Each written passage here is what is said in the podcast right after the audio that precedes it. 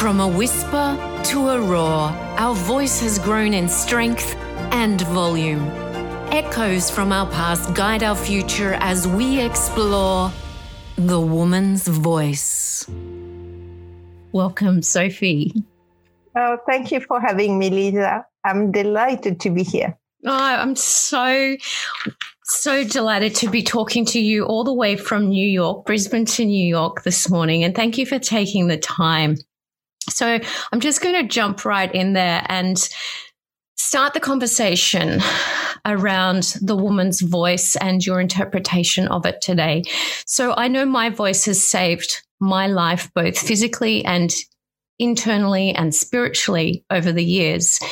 I was wanting to know has your voice ever saved your life? Um, my voice ever saved my life. Uh, it hasn't saved my life, but it has definitely created my life. So I'm very clear that whatever I say, I get. So at a very young age, I started to value language as sacred, as my tool to create my life on this earth. So I love words. I have a physical experience of words. Each word for me gives access to a world. So that is how I relate to language and my voice. Okay, I love that it creates a physical experience. Mm. Can you go a little bit deeper on what that means for you? Yes, it, it, I, I, I actually find words extremely sensual most of the time. So, for example, the word divine. Mm-hmm. And I can pronounce the word divine and have an experience of expansion, or the word numinous. Uh-huh. Um, you know, there is uh, words like that that are a delight for me. A, a, word I use a lot is delicious. And it mm-hmm. gives me literally the beauty and tenderness and pleasure of life. Mm-hmm. So this is how I relate to it. From an operatic perspective, because I'm, a, I'm an opera singer, and I, I really relate to that because we it's really important that we attach the emotion of the word to mm. what the meaning of it is. And I think that particularly in French, and, and we know that you speak French and you have this absolutely delightful accent. Uh, do you think that Europe, let's say European people have a deeper relationship with that sound and the meaning behind the word than say English people do? Well, it's it's not so much European. It's it depends what culture you come in. Like for example, the English language is very rigorous, very specific, and and it's very good for producing results. Mm-hmm. The French language is all about stories and tenderness and quality of life. So one sentence in English, I will need nearly three in French. Right. Yes. Right? And you yes. can see um, we have different culture. I mean, in France, for example, everybody, nobody works in August, even if they don't make a lot of money, because the quality of life is more important. So mm-hmm. the entire country shuts down. Well, mm. I live in the US. That will never happen. They even open during the holidays, mm. right? So, so it, it the language and um, the, just you know, I don't know what arises first, the culture of the language or the language, but it's probably together. It's like mm. when you go to a room and there is no light. It's not that the colors are hiding. It's just the moment you turn on the light, light and the colors arise at once. And I think language, voice, and culture do the same. But I totally agree with you, Lisa. I always tell my students, you're always going to get what you say, but also the way you're going to say it. That's right. That's right. Very important. Yeah. I know here in Australia, I've worked with many Russian speaking, Spanish speaking, and coming to Australia, the culture is is very different to what it is in New York, let alone yeah. anywhere else in the world. And I find that they they struggle, and it's a really good point that you make that an English one sentence is French three sentences. And they find that the small talk, they, they, they call it the small talk, that very direct language, they can't resonate with.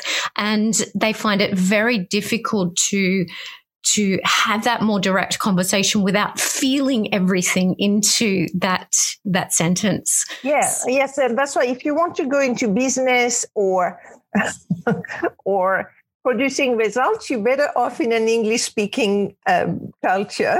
And if you want to make love and poetry and quality of life, just go to France. but I want, I want both. So I live between the US and France. So I have the best of both worlds. That's absolutely right. And I think there's two sides. I, I call it two sides to the brain where you've got that creative side, that very passionate side, and then you've got that very logical side. And I think as women today, it's very important to develop both sides of, of your personality so that you mm-hmm. can dance and have both worlds. But it's not easy, is it? Uh, it's not, but it's an art. I consider it as an art, and I consider it very spiritual and profound. It brings the feminine and the masculine together. Um, and I'm not talking about gender, and I'm not talking about female mm-hmm. or male. I'm literally talking about the feminine and the masculine. And the feminine is rounded and full and and all about love and everything. Even if there is a storm, it's against the background of love. And the masculine is more conscious and you know, directive and protective. So I, yeah. I think a complete human being we all yearn to be is this dance between the feminine and the masculine that is absolutely expressed in language. Absolutely. That's a fantastic analogy. Thank you. Has has your voice ever put you in danger? Um, so not in physical danger. Oh, no, no, in physical, yes, yes, no, it was not my voice, it was my lack of voice. Aha. It was the absence of being able to speak that I was 16 year old and I got raped and I was incapable of saying no. And I had, it took me years to be able to relive that scene and say no. And I mm. recaptured my power of of um, protecting mm. myself. So it's more the absence of uh, the shock of it. I think just um, had me not speak. Mm-hmm. Was that a clearing for you? Something like clearing the throat chakra? What was your healing, if you don't mind sharing? How did you move beyond that? Well, I um, I have never wanted to be victimized in life. And I needed to find a place where I could be the originator of what happened to me, not like cause and effect, right? I did not uh, ask to be raped, but I, I, so whatever circumstances of life you encounter, you never have to be a victimized, a sufferer. So I looked and, and, and I brought awareness to what happened. And I saw that as I stayed totally silent, but not a squeak could pass my uh, mask, maybe the guy didn't even know. You know, I mean, he mm. knew, hmm. knew because I screamed and he told me to shut up, but mm. I did not. I could be, I could be the originator. This is a choice I made. I said, no, you know what? Maybe it would have gone another way if I had shouted or, mm. or screamed or did something. So it doesn't justify what he did or explain what he did or condone what he did, but I was able to let it go, saying, never again. I'm now learning my voice. I am going to use whenever is needed. Absolutely. There's there's so much so much in that that we could, you know, go down the rabbit hole with. I think one of the things that's really um, spiking for me is do you think that you the fact that you couldn't speak you physically couldn't speak and i understand that where did that come from because i i know that there's you know culture here where children should children should be seen and not heard. You don't mm. say things to upset other people. You don't mm. want to uh, make people feel bad. Do you have any idea of where that may have come from, from a psychological perspective, or was it purely a physiological? Well, I, I, yeah, I.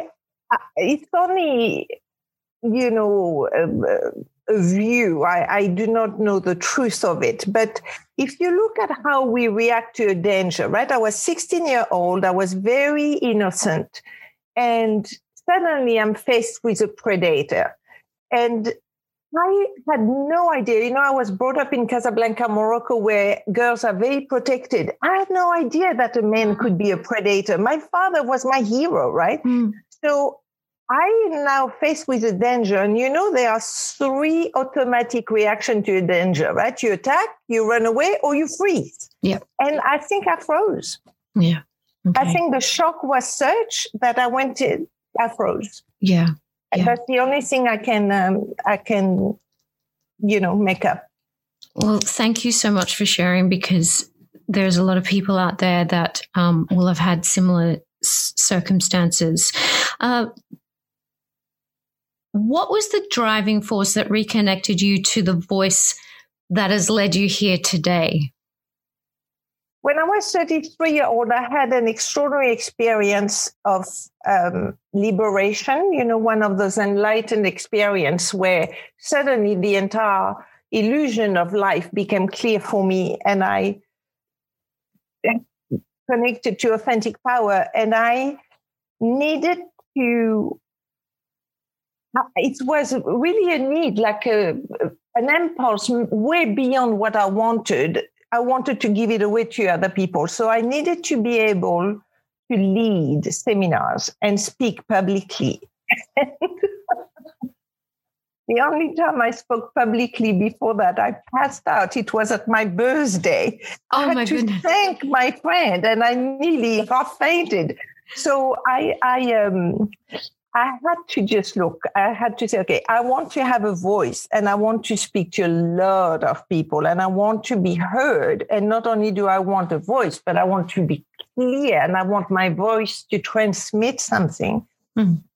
So I trained myself. Okay. Mm-hmm. So you mm-hmm. did it yourself. You didn't go and get any professional help. Oh no, no, no! I had many masters. Oh, okay. Oh, not a voice professional. No, okay. what I look at is not so much the voice. I looked at what had me be scared, right? So I look at, at the, the, what is underneath the fact that my voice was um, restricted. Yes. Okay. Fantastic. And how long did that take you before you you went from the idea, the desire to actually getting up on that stage? Um, I think that uh, one or two years until I had a breakthrough.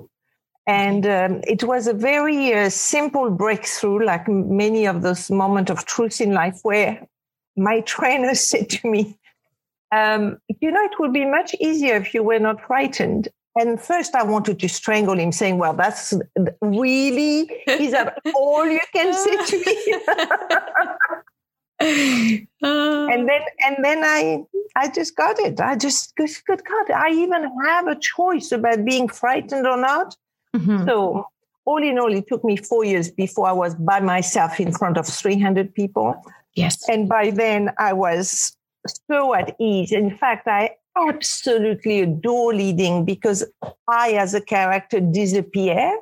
Yes. And and I connect to something uh, so much bigger than me and it's a delicious feeling where i'm i am um, not constrained by my character anymore. I'm free.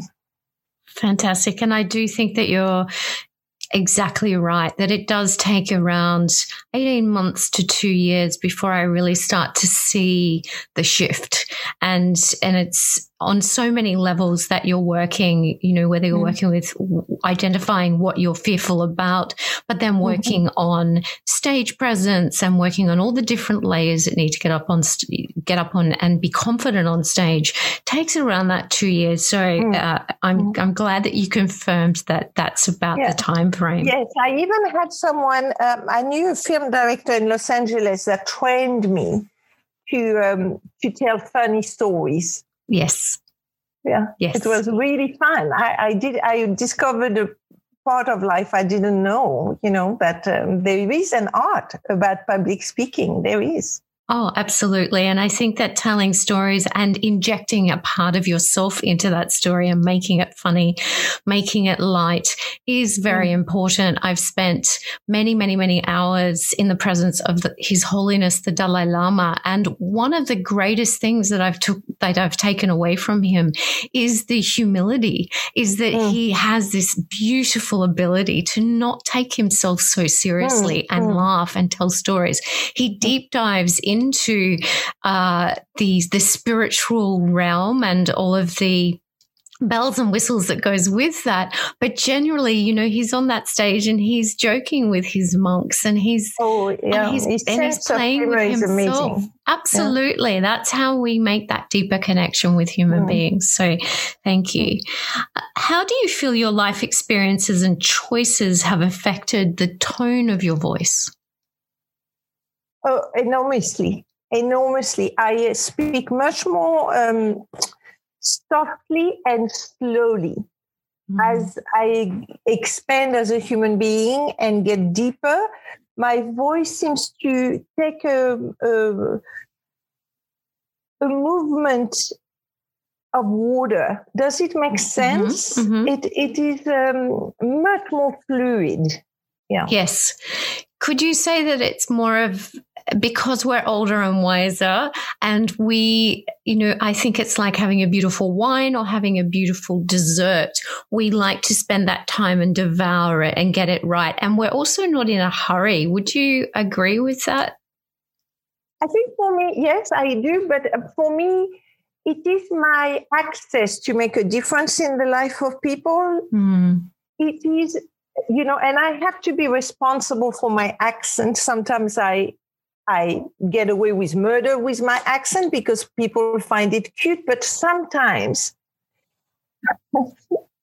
my words do not get understood. So I, I, but it is the the only way I can impact another human being's life. So for me, it's sacred. This is. Uh, yeah, absolutely. A gift. Yeah. Have you ever been afraid to speak your truth?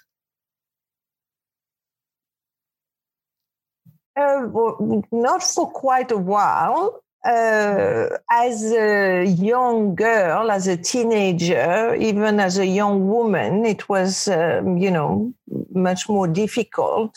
Uh, but for the last 25 years, no. No. Okay. No, I, I got freedom.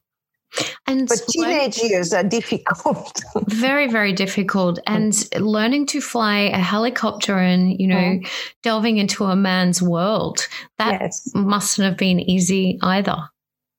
Well, that, that was a, a, time in my life where I was in total despair. My, I lost my husband. I was 28, and um, he died in a very tragic circumstances. And and I needed to I needed to go back to life. I needed to do something to feel alive. Mm. So that was my uh, foray in helicopter piloting. Um, uh, and the, the man took me on. I, I, I must have looked like, I mean, I think I was like a skeleton. I was so thin and I must have despair in my eyes. But those I learned to fly helicopter with ex-Navy pilot in Oxford, England, and they took me under their wings. And um, uh, I, I, will be forever grateful. Uh, but there is some funny story for sure about uh, uh being the only woman with a French accent. So whenever I I flew, everybody knew it was me, and oh, I got teased a lot, but always love and tenderness. it's interesting what you said earlier that you'd been through a, you know, the loss of your husband and you needed to feel alive. Mm.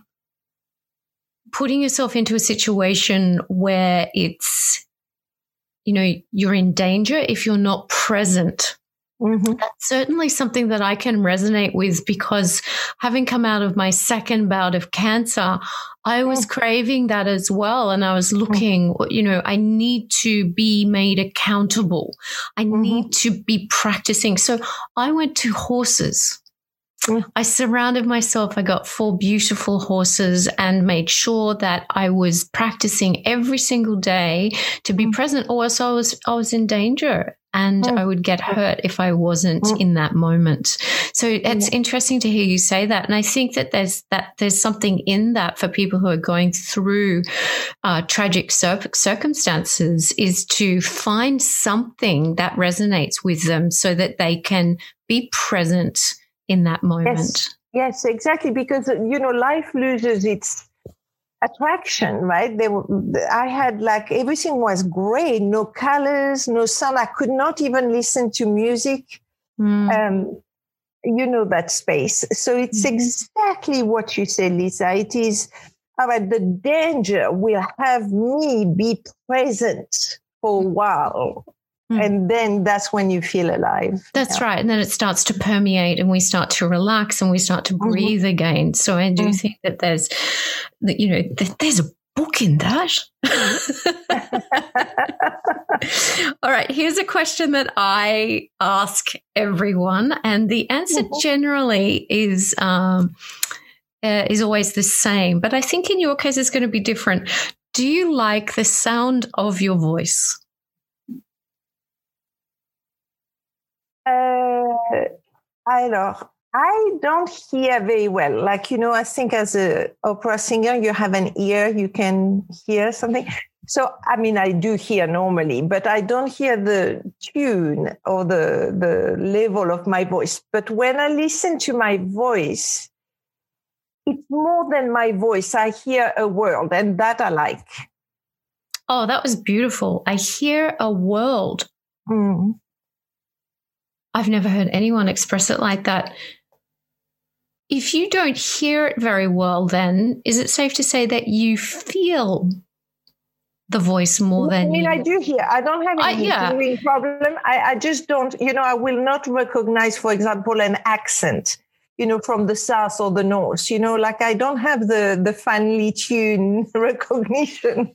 Yeah, um, absolutely. I can't, I can't, sing, for example. I, I I think I sound like a I can't even sing two sentences, you know, two two things. So, but um, but yes, this world is is at every single level that I hear. It's um, it's the whole universe.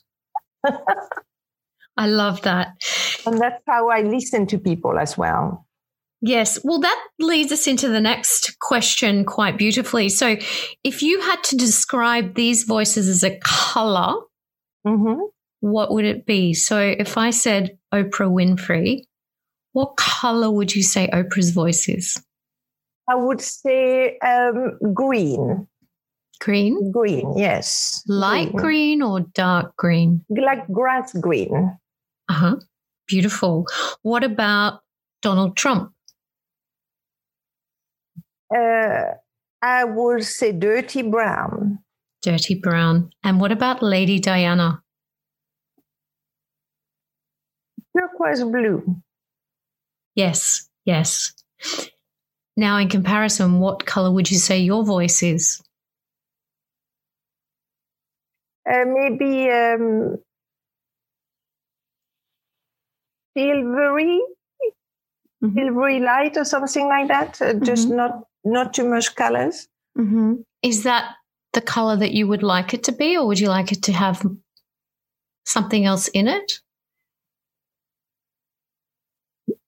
Uh, I am. I am uh, happy with the world of uh, the silvery yes. light. Yes, yes, I am happy with that. Yes, I, I, must tell you, I've never thought of it as a color for a voice. So it's really fascinating. I have no idea why I don't see color for my voice. Well, maybe it will open something for you. It's mm-hmm. it's a way that I work and help identify and it's really that sensory thing of mm-hmm. feeling, you know, because it's a, a, vibration, we get a sympathetic vibration. It's putting a language to, to how is that making me feel internally? Mm-hmm. So, and it helps also in creating tones when people mm-hmm. are trying to develop their tones and, you know, not have quite such a squash sound like we do here in Australia, but opening that tone and having uh, textures and colors. Visually mm. helps the voice because the voice will go wherever we want it to go. We just have to give it direction. Mm. So,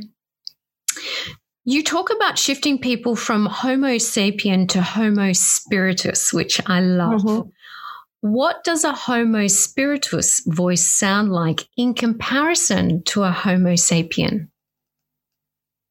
So, Homo sapiens is uh, flat flat voice. It is the material, the horizon, horizontal plane. It is a voice that identify with something outside of ourselves and trying to make things happen that do not matter that much.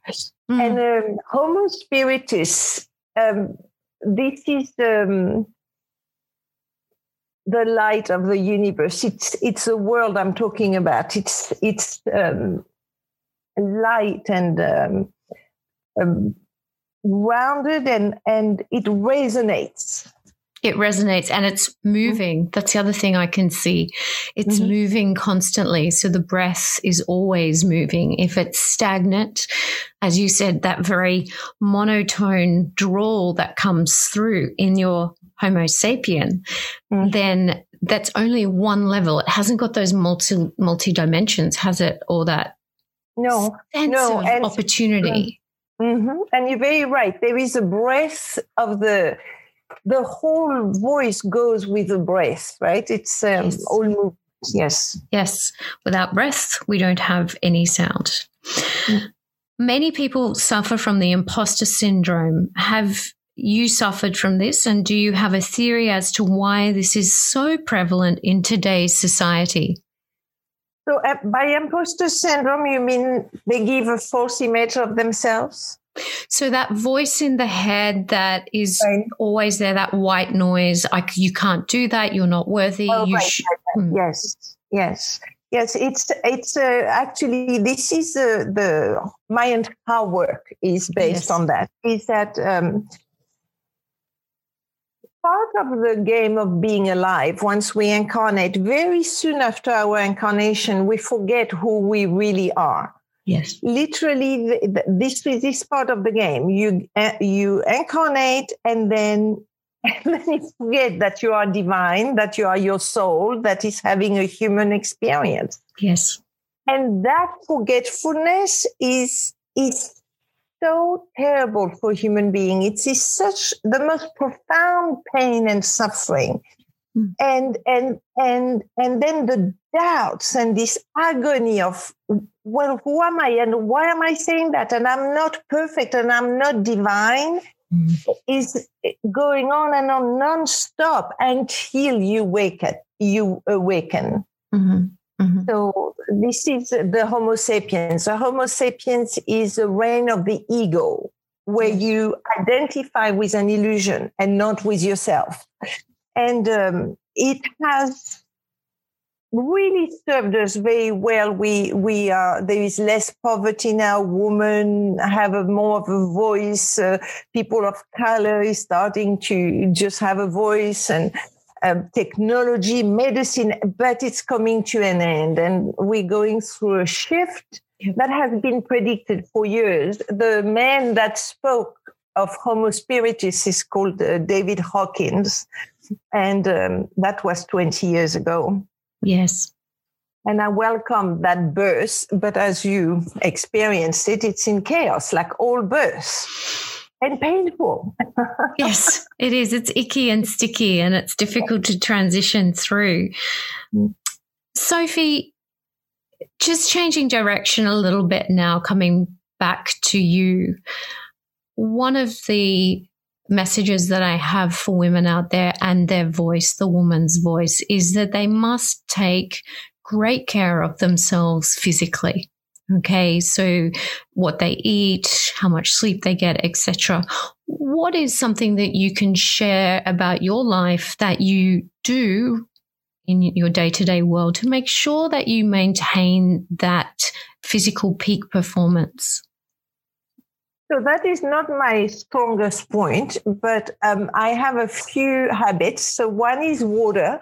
So if I'm not on the sea, I will take bath, and okay. I have a ritual. And water brings me peace and um, a kind of meditative and restorative state. So water with oil and candles, and this is my bath time is uh, very mm. precious for me.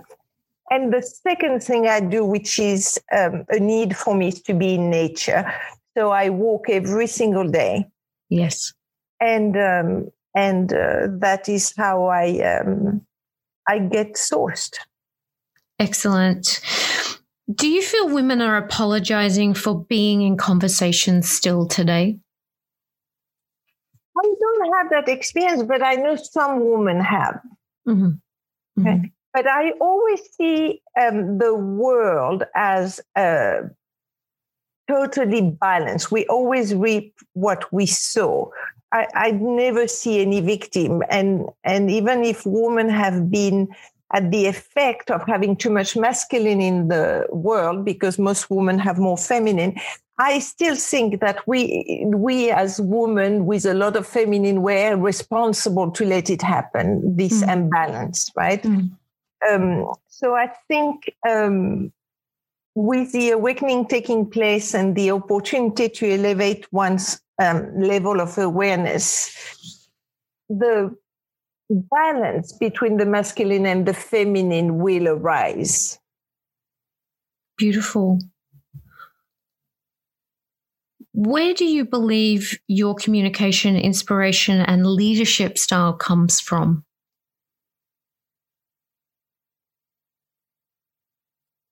No, I don't know. I I I had a lot of. I have. I, it must come from a place of the mystery of the divine, because, mm. like all of us, right? I I literally whatever, however full my life has been, and you know, I've had a very full life.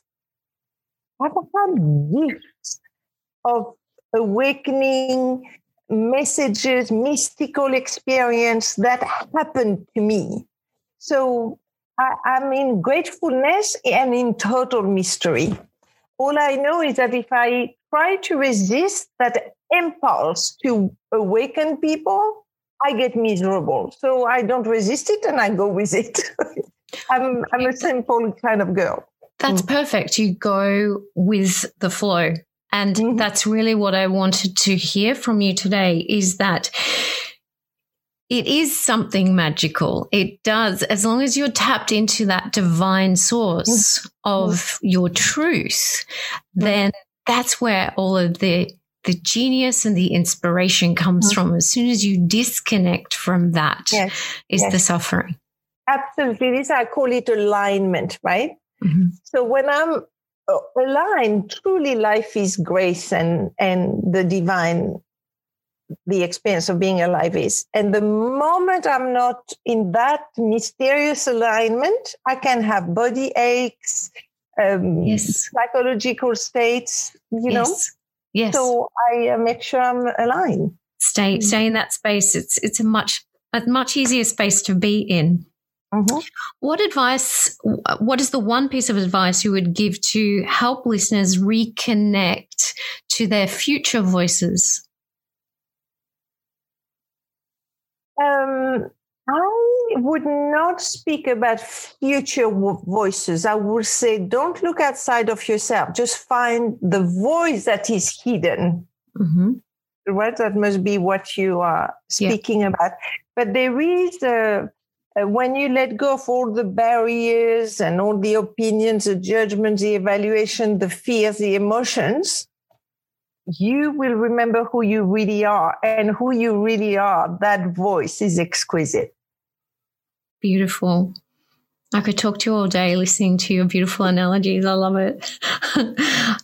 How do you think people feel when you leave the room? Um, uh, it depends. Uh, my family, my family and friends tell me I'm exhausting because I'm always going for this alignment.